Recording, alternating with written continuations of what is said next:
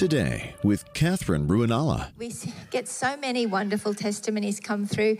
Even last Sunday, um, as Aaron was preaching, someone was uh, baptized in the Holy Spirit watching online. They just received a baptism of the Holy Spirit, started speaking in tongues for the first time. Uh, a beautiful Baptist lady. And, and Mandy was telling the testimony. So praise the Lord. And um, I had a, a, word of knowledge for somebody that had a trigger thumb or something like that, that was, you know, issues, ongoing issues with their thumb. And praise the Lord, they were instantly healed. We saw uh, numerous people give their hearts to Jesus and um, receive healing. But there was one that Nigel sent through, not Nigel, Lionel sent through to me. Uh, here, I'll just read it to you. He wanted to thank, uh, thank me for praying for his back. And let me know that, he says here, I have been totally pain free ever since. Discharged from the physio, who could only describe it as a miracle. He's not a Christian, and signed off by my doctor for a return to full duties at work. I've also been working ever since and have done hours worth of work that would have been totally impossible for, before Sunday. If you could tell her that Todd said so, uh, that would be awesome. That's my letter that, uh, to, that Lionel sent through uh, from this guy. But you know, I believe it's in this season as God is wanting to spur us on to more, we need to be faithful to steward the testimonies of what the Lord has done. I was looking through little videos this week of um, little videos I've just recorded in meetings of miracles, of, of incredible testimonies of people that have been healed. And I felt the Lord really stirring me. You need to feed on my faithfulness. Uh, the scriptures tell us in Psalms dwell in the land and feed on my faithfulness. Feed on his faithfulness. That is, remember the works of Jesus. Remember what he's done. Remember the times that he's spoken to you. That's why I like to journal, write down the things that he says. He's got daily bread for you every day, a rhema word. But when he speaks something to your spirit, when he does something significant, if you can grab it and remember, remember it. It's what you remember that will feed you as you move into the next season. If you think about David when he was faced with Goliath, he recalled, I remember how God gave me power over the lion and over the bear, and this Philistine's going to be just like one of them because God is with us. And in the same way, I believe right now, as the world is providing so many things to look at. So there's so many opportunities to get involved in this drama or that drama or this drama or to talk about this or what about this? What about this?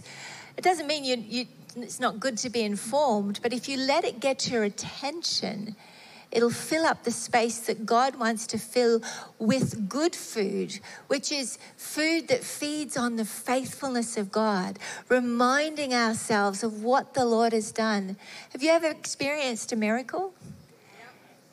Can you remember the, what, what God did? Can you, can you write down? Can you think about it? God, God wants us to be so intentional to stir us up, ourselves up by remembering. I remember when God did that. I remember when God did that.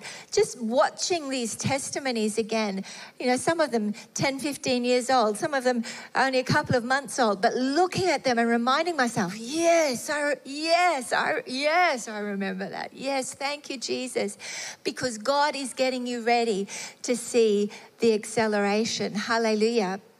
So praise the Lord for testimonies. We're going to look at a really, um, it's going to seem like a, a segue to something different, but you'll understand what I'm doing um, as we go along. So, Ephesians chapter 5, if you want to turn there with me. Who loves the book of Ephesians? Gosh, I love to pray Ephesians 1, Ephesians 3. It's just changed my life. Bible, the Bible tells us that whatever we ask according to his will, we can have. Hallelujah. There's some amazing apostolic prayers in there that I just want to encourage you to grab and to pray and to make your own. Hallelujah. But this one here is this is talking about husbands and wives. Now don't switch off if you're not married because there's something that the Lord wants to speak to you here.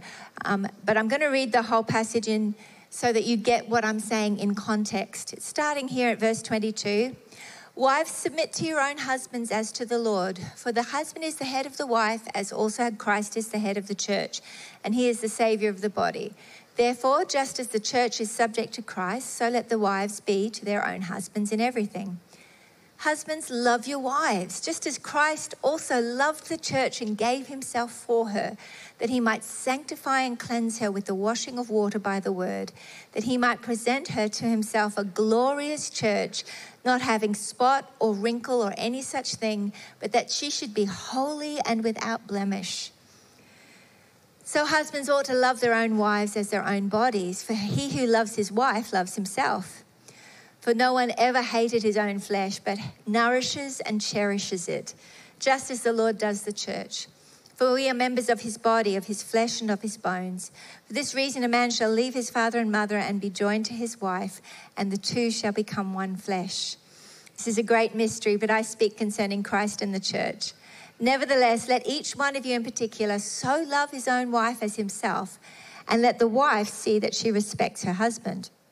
I mean, this is just such practical, good, practical help in learning what it looks like to live a life pleasing to the Lord. And, and I think it's so important for us to be reading scripture, remembering that this is the light to our feet. This is God showing us his ways. He's teaching us. And I've been studying scripture recently with a, a, a focus on I want to see what a glorious church looks like, God.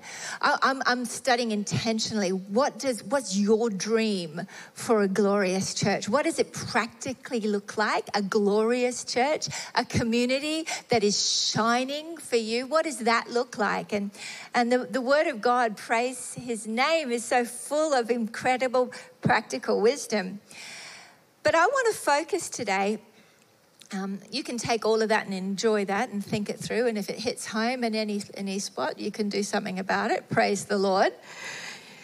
But I want to focus here on this interesting little verse where it says that he might present her to himself, speaking of Jesus, a glorious church, not having spot or wrinkle. You get wrinkles when you're old, just so you know. But remember, he says that he wants to renew our youth like the eagle. He doesn't want us getting tired and worn out. He wants us renewing our youth like the eagles, hallelujah, without spot or wrinkle or any such thing but that she should be holy and without blemish. So husbands ought to love their own wives. And then it says here in verse 29 For no one ever hated his own flesh, but nourishes and cherishes it, just as the Lord does the church. The Lord nourishes and cherishes the church. Nourishes and cherishes. I've been thinking about this nourishes and cherishes. What? This is so fascinating. You know, a lot of people are comfortable when they go to the Lord for to expect Him to discipline them or to instruct them. And sure, the Lord does discipline those He loves. Praise God, He doesn't punish us. He never will punish those who have received the mercy of Jesus because the punishment for our sin has been met in the suffering of Jesus. Hallelujah. That's more exciting than you're reacting. Hallelujah. You don't have to be punished. In fact, it's never going to happen that you're going to be punished for your sin when you have received Jesus as your Lord and your Savior. Can I hear a praise the Lord? Yes, yeah, that's like worship worthy. Say Selah, pause and think about that. But He does discipline those He loves. That is, if you're, if you're going down a track where you are causing harm to yourself and to others, He loves you too much to leave you going down that track and He will discipline you. And it's not pleasant, but it always is intended to bring you into a greater place of fruitfulness. Hallelujah. Where He continues to nourish and cherish you. But some people, they think, well, you know, I can just come on, God, discipline me, uh, instruct me. And that's where they limit their expectation when it comes to receiving from the Lord. Yet, Christ's primary objective for us as the church is to nourish and cherish us. And you might think, oh, yeah, I don't need all of that. Well, the people around you probably do. And if all you are comfortable receiving is discipline and instruction, then that's all you're going to have to give. And the people around you are going to get a picture of the Father that is unbalanced and incorrect. You see, God Himself, every day when we come to Him, is looking to nourish and cherish us. I used to have a picture of the Father wanting to discipline and instruct me. In fact, I, I tell this story. I remember when I was just 23 or so going to I got a, a new job at, at, teaching high school at a Christian school, and they said, Go away and write down what the Lord is saying to you for the next 15 minutes. And I took my piece of paper and a pen and I went, Right, come on, God, speak to me. I can take it. Come on, talk to me. And he said, I love you. I'm like, yeah, yeah, I know. Everyone knows that. Come on, but come on, I can take it. I want you to, I want you to fix me, help me. Come on, come on, God. I want you to talk to me. I love you. Yes, and come on, like I'm open, just open, talk. And he just kept saying he loved me. And I didn't get it because I thought, I thought the purpose of hearing from God was to be corrected and. And yet, God's desire is that we would receive the love of God that passes knowledge, to be filled up with all the fullness of Himself. And it's His goodness and kindness that leads us to repentance. Hallelujah. So He wants to nourish us and cherish us. So, what does that look like practically? How do we go and get nourished and cherished? You need it, whether you think you do or not. Everybody every human being needs to be nourished and cherished. We, we know this from um, orphanages where orphans have been had all their needs supplied, where they've been taken care of, nappies changed, food given, sleep, and yet they've failed to thrive because they haven't had human affection. The truth is, you cannot flourish without being nourished and cherished.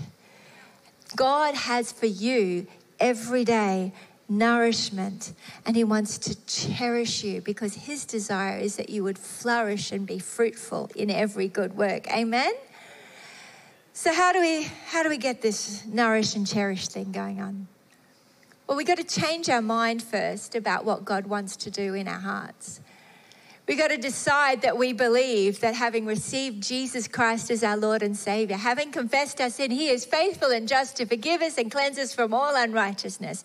That He now sees us clean, holy, righteous, forgiven. Hallelujah. That, that's another moment you just missed. I'll do it again. Hallelujah. Yay, praise the Lord. Hallelujah. We are the righteousness of God in Christ. So we got to get that right first.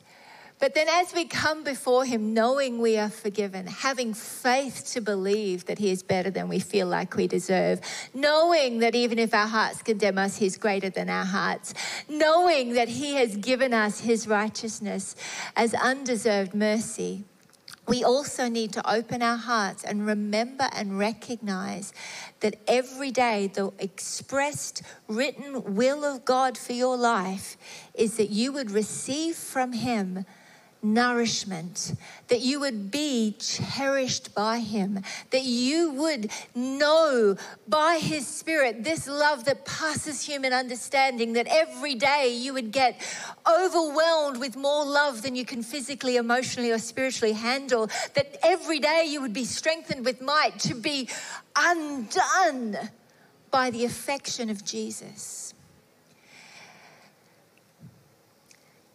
So how do you how do you do that?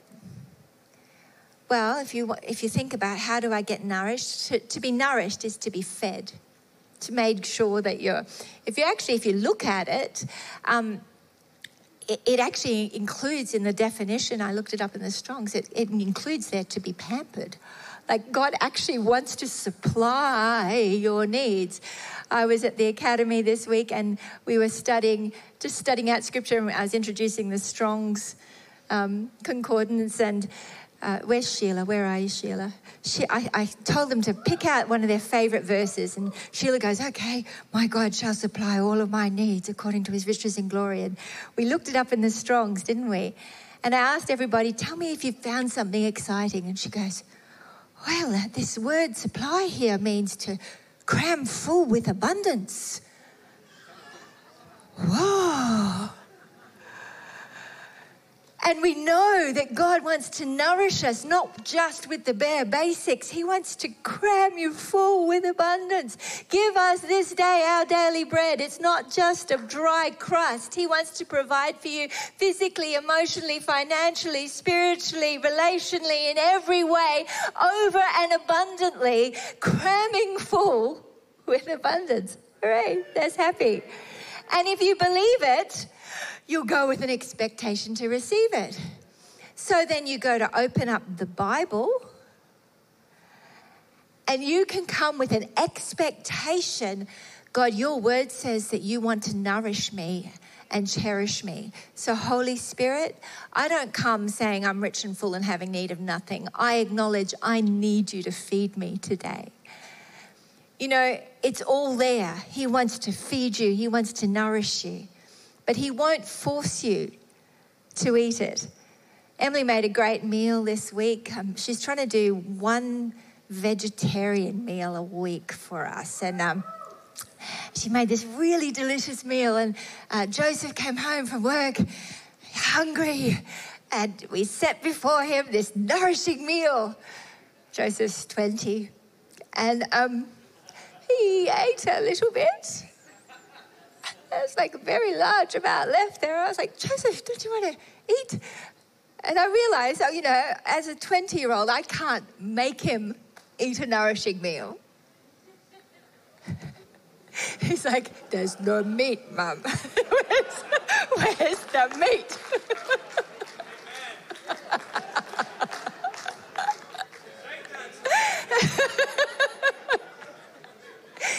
he didn't have to eat the lentils. But let me tell you, God actually provides. he does love meat. Jesus did eat lamb and fish. Hallelujah. but the Bible says he lays a banqueting table before us in the presence of our enemies. And he says, Get up and eat it. Get up and eat it. And so we have to be deliberate to get up and open our expectation. God wants to nourish me today. So as I open up the Bible, I'm expecting nourishment. And I'm going to sniff where's the where's the trail? What's it? What do you want me to study out today? Okay, ooh, we'll go there. Mm, ooh, that's good. Mm. Seriously, He wants to feed you, He wants to nourish you with the Word of God. But then he wants you to enlarge your expectation even more than that. He doesn't just want to supply your intellectual and spiritual needs, he wants to cherish you. That is, have you experienced the affection of the Father, where He comes to value you, to strengthen you, to speak life. I mean, you start to give some people a compliment and they, you know, wants to say something nice about us, go, oh, yeah, yeah, that's enough, that's enough. But with God, we have to let go of that, that's enough, that's enough. And pray for spiritual strength to be able to let Him love us past the point of embarrassment past the point of comfort until we go, I give up. oh, God. Because as we allow Him to speak to the value that we have to Him, it's not going to cause our heads to be swollen or puffed up with pride. It's going to cause our hearts to melt. And we're going to start to believe that we are and understand the value we have as His inheritance in the earth. He wants us to know supernaturally the riches of His glorious inheritance in us, the saints. Ephesians 1. He wants you to know the value that you have in the earth, that you today are a gift to the planet. You are a gift on this earth today. You have something to give a smile and a word of encouragement, a kindness to somebody else today that is going to bring heaven on earth. And He wants to encourage you, speak to you. While the enemy is there trying to tell you that you've got nothing to live for, the Lord is wanting to let His voice nourish and cherish you so that you can get up and nourish and cherish the world around you. You see, if we're supposed to love others like He loves us and like we love ourselves, if we don't get this concept of letting the Lord love us, nourish us, and cherish us, if all we are comfortable receiving from the Lord is discipline and instruction, that is all we're going to give because you cannot give what you are not receiving. If we want to be better parents, we need to give ourselves to being nourished and cherished by the Lord so that we can freely give what is overflowing from our own hearts. If we want to be better friends, if we want to be better citizens, if we want to be better saints in the community, we need to let Him every day feed us, supply in abundance our deep need, relationally, emotionally, spiritually, financially. We need to let Him nourish and cherish us until His perfect love casts out all the fear, until we are reminded of the value that we have to Him, until we are undone and overwhelmed with this love of God that passes knowledge, so that we can get up and say, Such as I have, give I thee. Where we can see the next person and not be driven by our need for affection, but overflowing by the superabundance we've just received. Amen. That's very encouraging. Hallelujah. Our God shall abundantly supply but he still tells us to pray, give us this day our daily bread. Are you going to go and ask for it? Are you going to come to him and say, God, I need a cuddle? God, I need you to nourish and cherish me today. This isn't just when you're having a bad day or when things are difficult. If you have that perspective, then you're only going to overflow on the days that are difficult. God, every day, wants you to recognize the will of the Lord for your life. People are like, give me a prophetic word. I need a prophetic word. I love to prophesy. This is the word of the Lord for you. Go and let the Lord nourish and cherish you. The will of God, your purpose in life is to be nourished and cherished by God until you so overflow that you are nourishing and cherishing with the love of God everybody around you. That you would receive love and give it away but, but, but what's my purpose? Do that and you'll see it unfold and abundance. And you be faithful with that, and God will give you more. And you be faithful with that, and God will give you more. And watch and see the doors that the Lord will open for you. And the more time you spend in the presence of this one that looks at you and tells you the value that you have as his glorious inheritance in the earth, your faith is going to rise up with such spiritual strength that you'll mount up on wings like eagles. You will run and not grow weary. You will walk and not faint because your faith is being powered by the cherishing, the nourishing of the Father Himself. Amen? Hallelujah. Here endeth the lesson. Thank you, Jesus.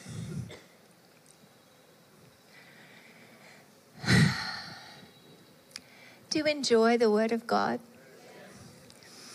Do you enjoy letting God love you? A lot of people say yes to the first one, and yes, I'd like to for the second one. But if we begin to understand by faith that this is the will of God for you, then you can open up and receive the Father's embrace, the love of God that passes knowledge, without thinking I have to, I really, really want this, I really, really want this. He really, really wants it too. He really, really wants it too, more than you really, really want it. And if you will just say, Thank you, Father. I thank you that it's your will now to nourish me and cherish me. Then, in everything you do, as you read, as you pray, as you wait on Him, your faith will be so stirred because faith works by love. Hallelujah.